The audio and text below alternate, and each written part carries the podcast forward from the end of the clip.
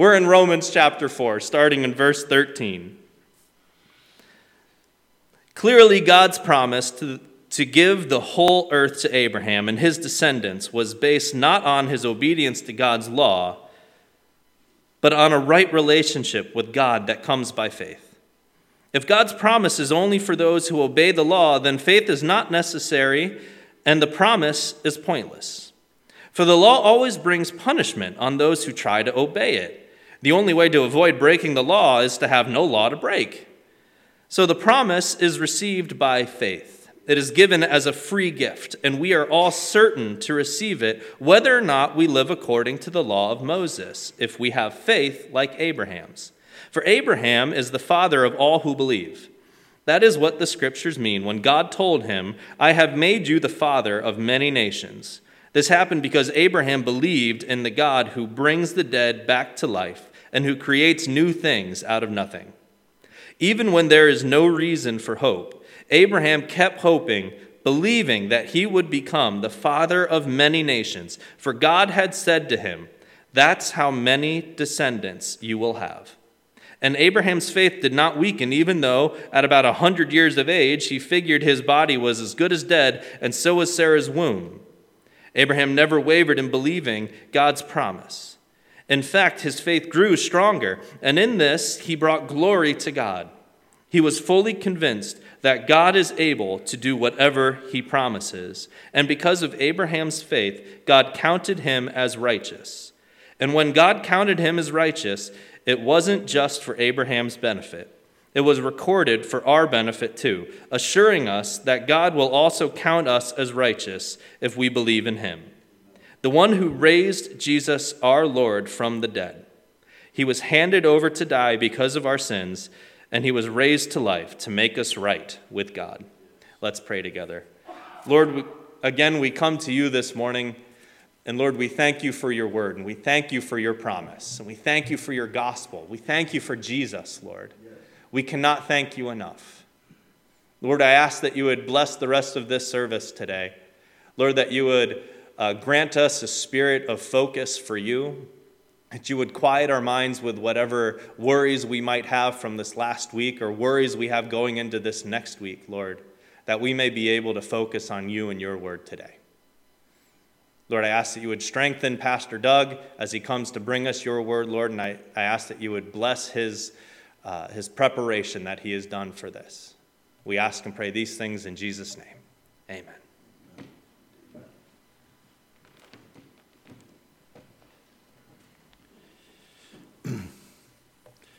And my wife and I, we could tell, interestingly enough, we could tell that our daughter in law, Alex, knows nothing about farming. Specifically, when she said, Well, the farmers can bring all their combines. We said, Do you know how big they are? And um, so we sort of quieted her down on that.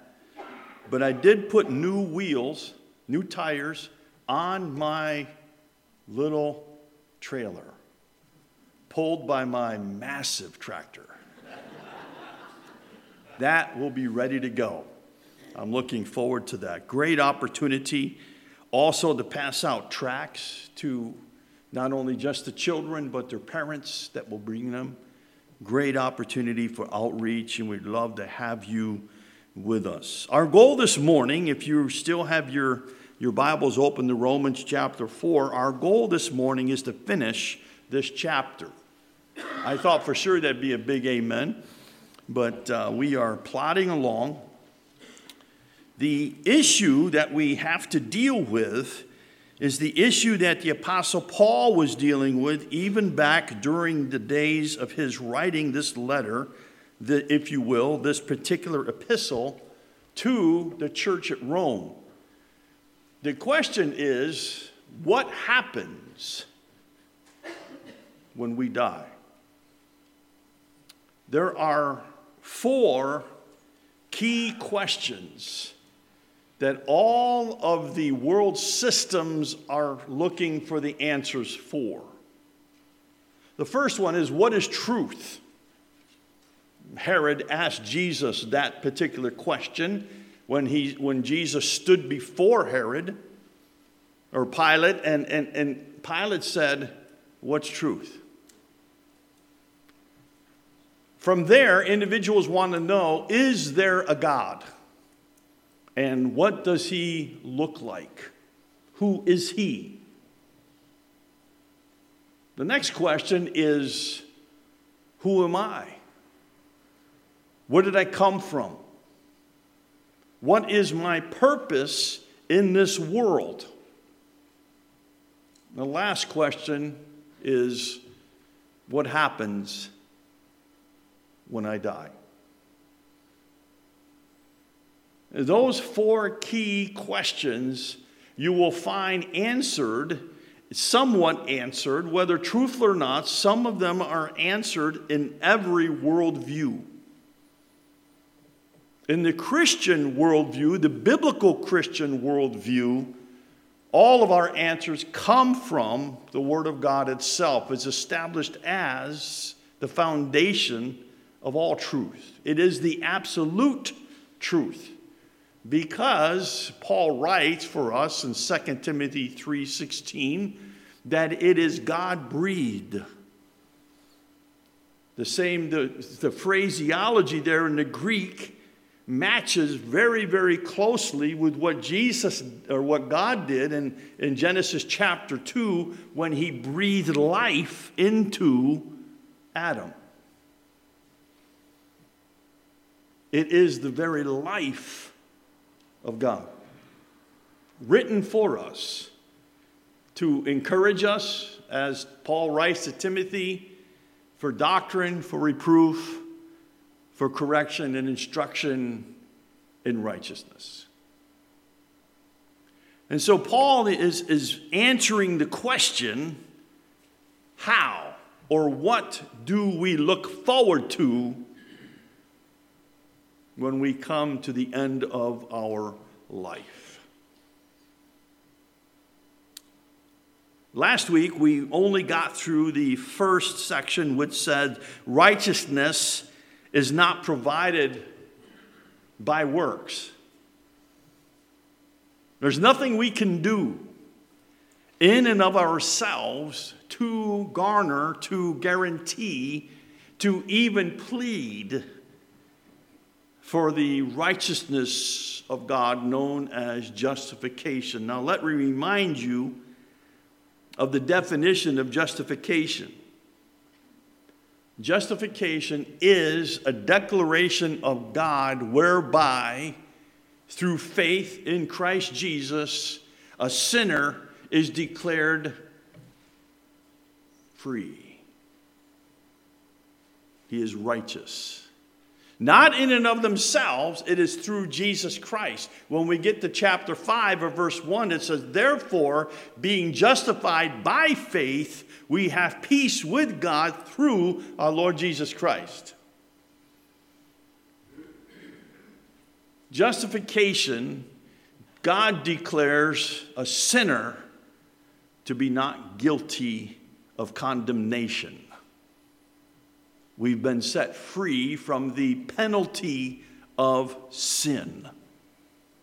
Sanctification, which we will get to later on in the epistle of Romans, is the process whereby we grow in our walk with Jesus Christ, described for us clearly in, in Romans chapter 8, where it says, We take on, if you will, or develop in the very image of Jesus Christ. It's a walk of faith. That's sanctification. Described for us even better in 1 Corinthians chapter 1. I'm sorry, 1 Corinthians chapter 2, where it talks about the preaching of the cross to them who are perishing is foolishness but to us who are being saved, present tense, all of you children that are in English, I trust you know the difference between past, present, and future of, of all kinds of verbs. We are being saved, it is the power of God.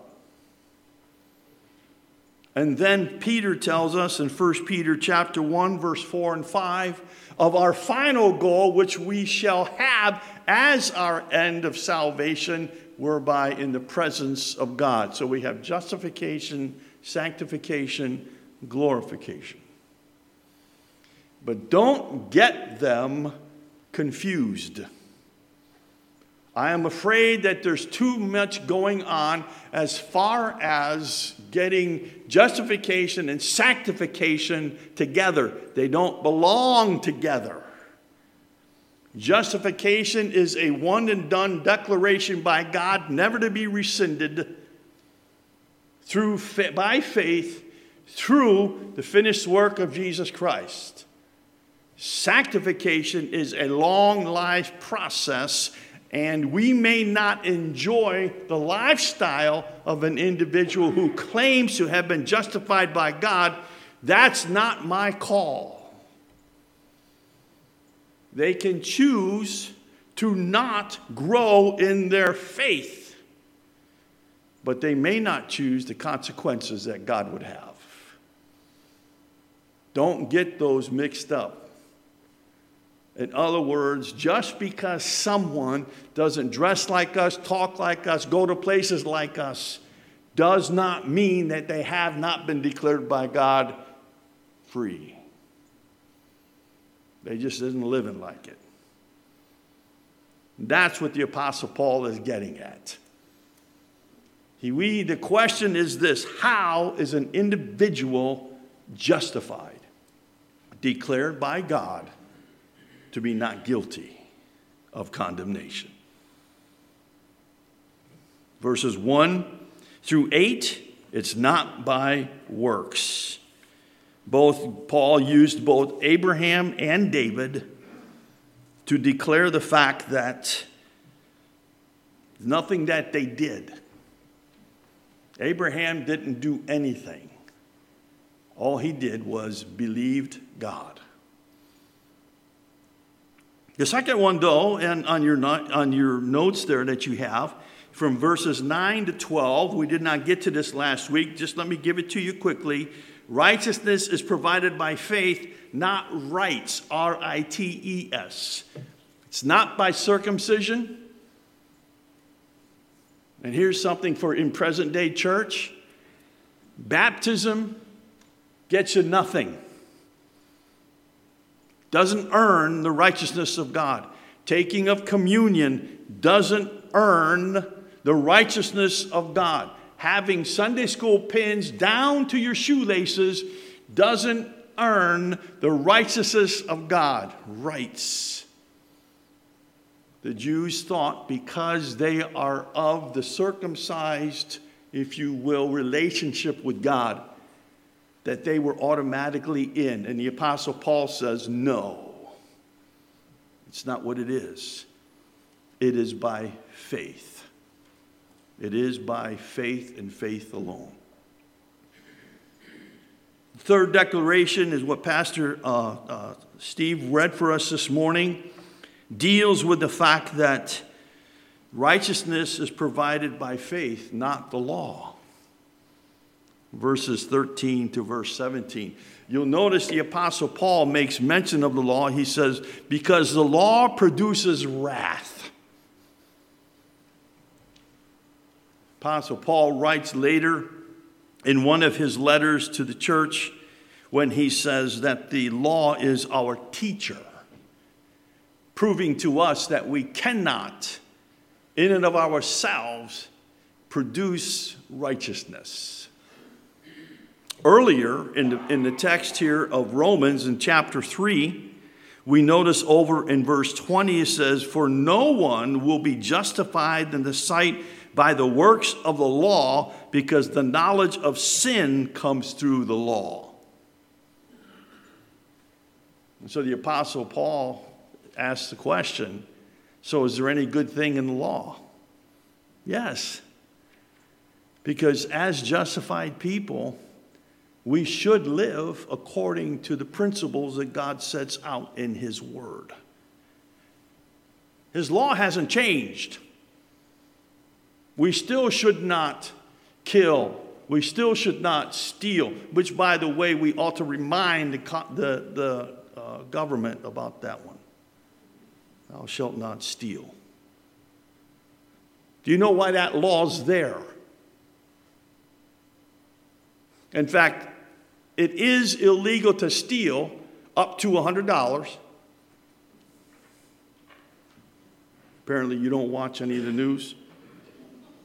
California, walk into any store you want and steal up to $100, they can't touch you. You go $100 and one cent, boy, you're in trouble, let me tell you. But the reason the government has that is because they don't want any competition. Wow, you guys are asleep. This, I can't believe it. It's not by law. Again, the Apostle Paul uses Abraham. Because when Abraham in Genesis chapter 15, the law did not come until Exodus chapter 20. And that's what the Apostle Paul is saying for us. If those who are of the law are heirs, faith is made empty and promise nullified because the law produces wrath. But there was no law. There was moral conscience, but there was no law of God. And so there's no way that Abraham could even declare that he was made justified, declared righteous by God for what the things that he did. Because the text also tells us that he looked at himself and he says, I'm dead. There is no way I can produce an heir. He's 100 years old, 90 at the time of Genesis 15, 100 years old at the time of Genesis 17. Isaac was born after Genesis 17. He was 100 years old, and Sarah was 90 years old. Six times in our marriage, my wife dropped the bomb on me saying, Honey, we're going to have a child. Uh, we are past childbearing, baby. If you tell me we're having a child now, I'll have to get me a second job. But can you imagine Abraham? In fact, um, I have time. We need to turn to Genesis 15. Turn back to Genesis 15. First book in the, in the whole Bible, Genesis chapter 15. May the Lord bless us as we look at His Word and what is written for us.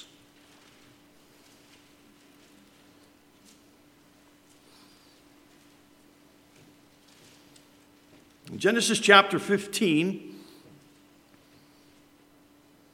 we begin by at least noticing that Abraham's name at this time is just Abram. That gets changed in Genesis 17. Just take my word for it, it, gets changed. After these events, the word of the Lord came to Abram in a vision Do not be afraid, Abram. I am your shield. Your reward will be very great. But Abram said, Lord God, what can you give me since I'm childless and the heir of my house is Eliezer of Damascus? Abram continued, Look, you have given me no offspring, so a slave born in my house will be my heir. Now the word of the Lord came to him This one will not be your heir. Instead, one who comes from your own body will be your heir. God took him outside and said, Look at the sky and count the stars. If you are able to count them, then he said to him, Your offspring will be that numerous. Verse 6 Abram believed the Lord, and God credited it to him as righteousness. Abram is 90 years old. And God says, You're going to have a child from you, Abram. If you do research, you'll find out that there are approximately just in our galaxy, just our galaxy alone, then you go to our little part called the Milky Way. If you look at the galaxy that we belong to, and known as the Milky Way, and you come down here, the left hand or right hand corner, and a little cul-de-sac, you can measure it with your fingers about that big. There are just in that little area billions of billions of stars.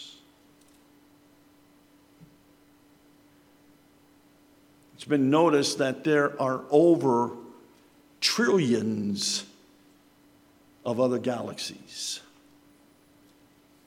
Trillions. God says, Abram, go outside and count the stars. If you can. That's how much your offspring will be. What's amazing about that is that you go back to Genesis chapter 12 where the institution of the beginning of the Abrahamic covenant, God said, I'm going to give you land and I am going to use you to bless all the nations of the earth. By that meaning is it's recorded here that literally by faith through the finished work of Jesus Christ we have become an heir of Abraham. Doesn't make us Jewish, but we're part of the Abrahamic covenant that God is going to raise up a generation as numbered as the stars through Abraham's faith. I, I trust that gives you a better understanding and appreciation of who Abraham was. It was by his faith that this promise was made. You'll notice in verse 7, Abraham doesn't argue. He says, Okay, that's fine. In chapter 17, just a couple pages over, we flip to forward to about 10 years.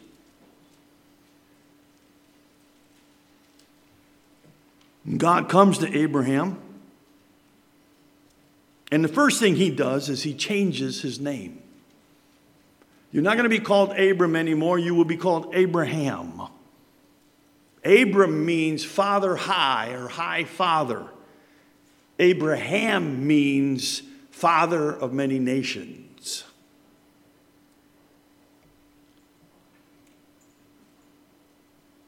And God establishes his covenant with Abraham by the right, if you will, or the issue of circumcision. So, as the Apostle Paul says in Romans chapter 4, it's not by circumcision. Abram got the promise before that. He believed God and it was counted to him as righteousness. It's not by law because the law was not given yet.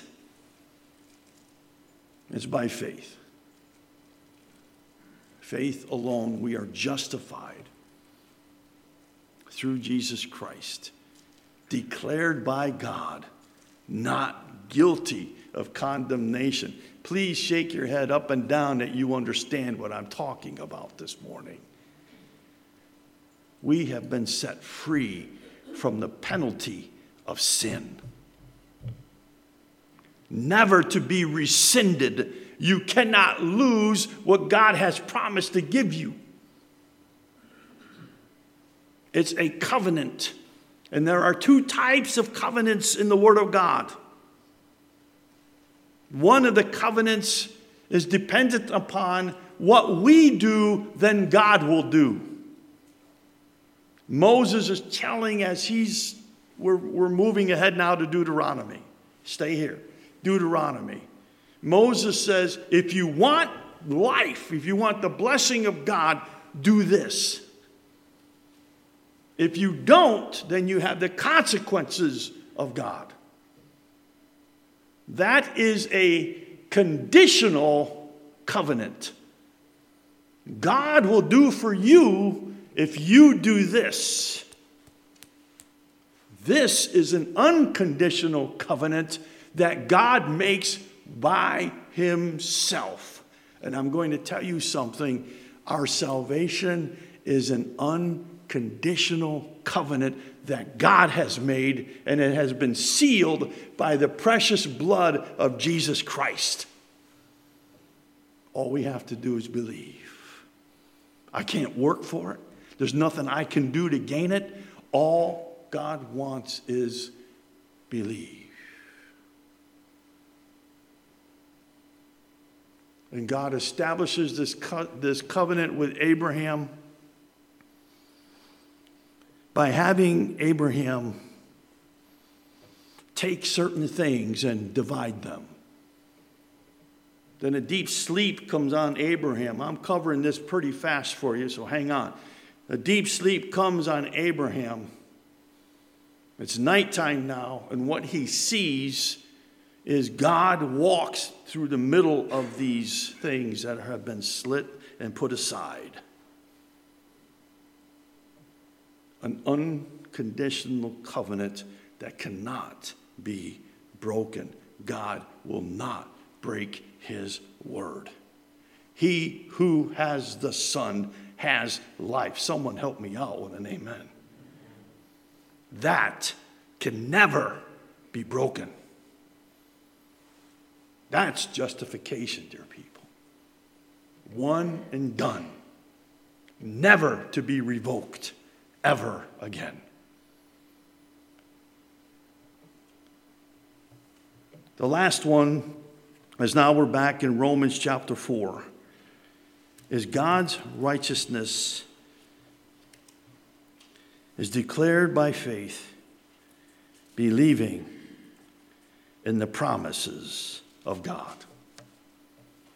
What are the promises of God? It's amazing.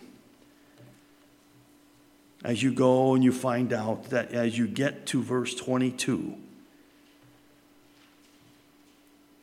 it says, Therefore, it was credited to Abraham for righteousness. Now, it was credited to him, was not written for Abraham alone, but also for us. It will be credited to us who believe in him who raised Jesus our Lord from the dead. You'll notice I'm getting a little loud here. He was delivered up for our transgressions and raised for our justification. That is God's promise.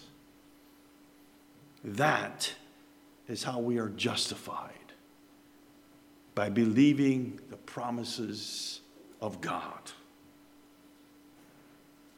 I want to give to you six closing statements, truths that deal with this particular issue. Issue number one we're not told that Abraham was reckoned righteous because of the vision of the, the glory of God that was promised to him while he was the Ur of Chaldeans. That you go to Genesis chapter 12, when God said to Abram, Get up from your land and go to a land that I will show you. That was not the means of justification.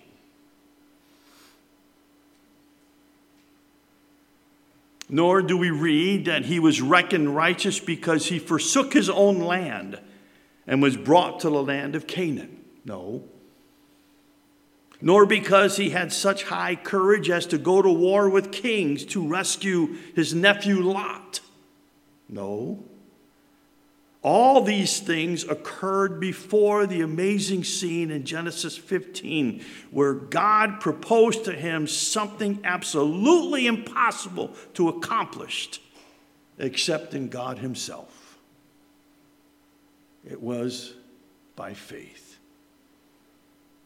The second is this Abraham was reckoned righteous when he believed in the Lord and his word to bring about concerning Abraham something that could not humanly be, that he should be the father of nations.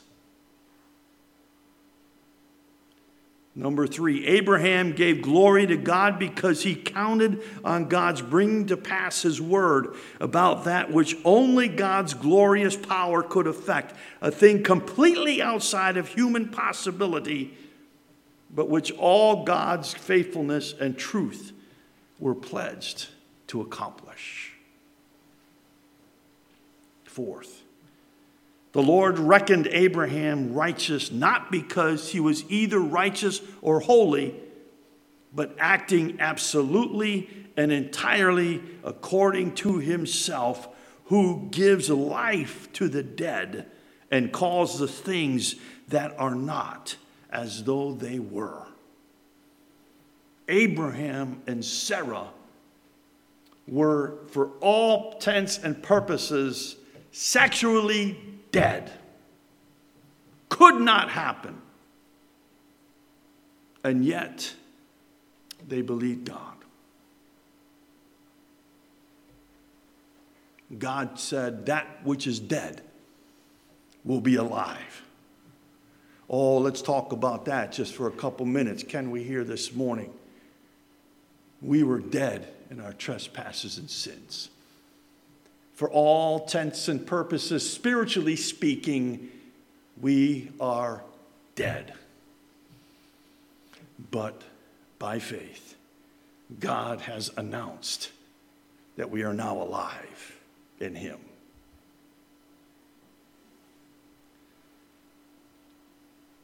Number four. Already did four. Five.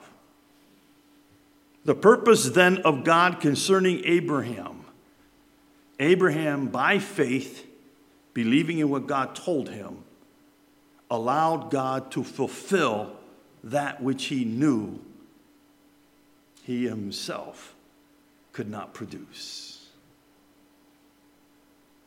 I love 1 Peter 1, verses 19 to 21, where it says, But with the precious blood of Christ, like that of an unblemished and spotless lamb. He was foreknown before the foundation of the world, but was revealed in these last days for you. Through him you believe in God, who raised him from the dead and gave him glory, so that your faith and hope are in God.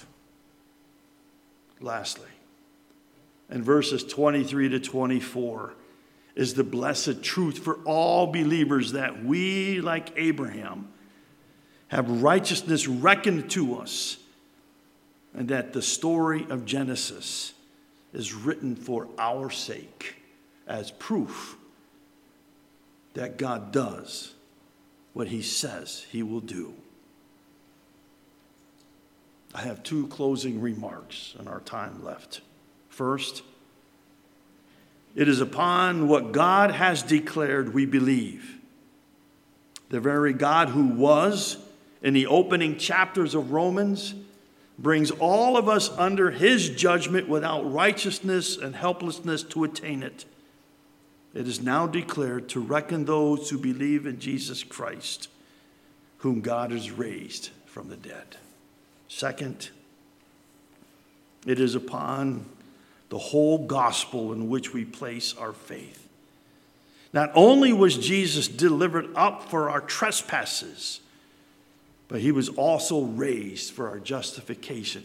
What does that mean? In 1 Corinthians chapter 15, 3 to 6, it reminds us of this important truth that Christ died for our sins according to the scriptures, was buried, rose again the third day according to the scriptures, and was seen of many.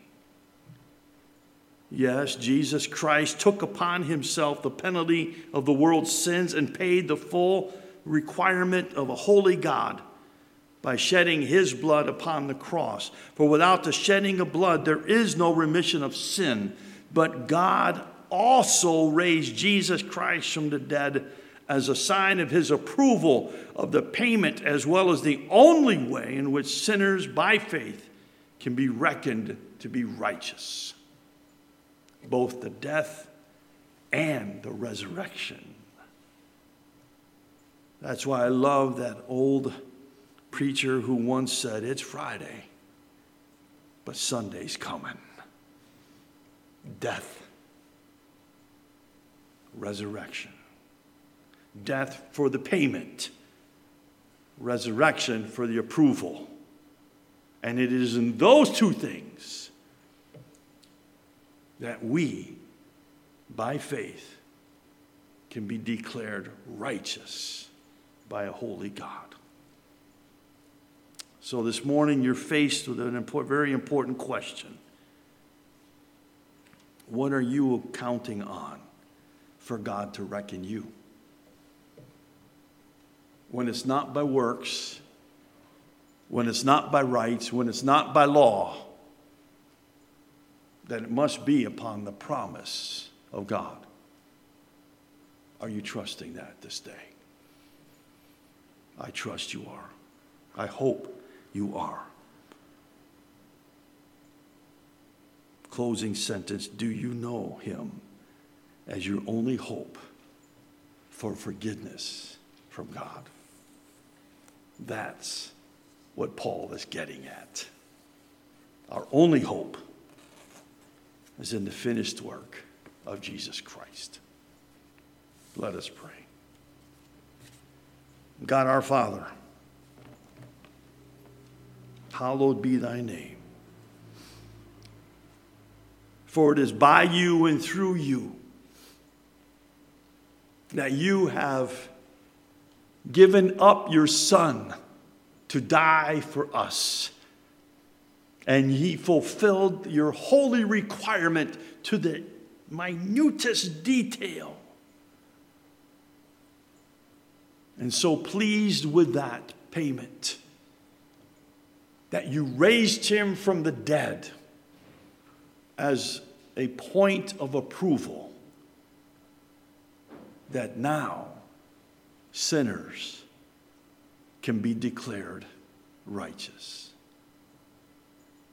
But it's by faith. Oh, may that drill into our hearts and minds that the only way we can be justified by God is by faith. To you be the glory, the dominion, the power, both now and forevermore. Amen.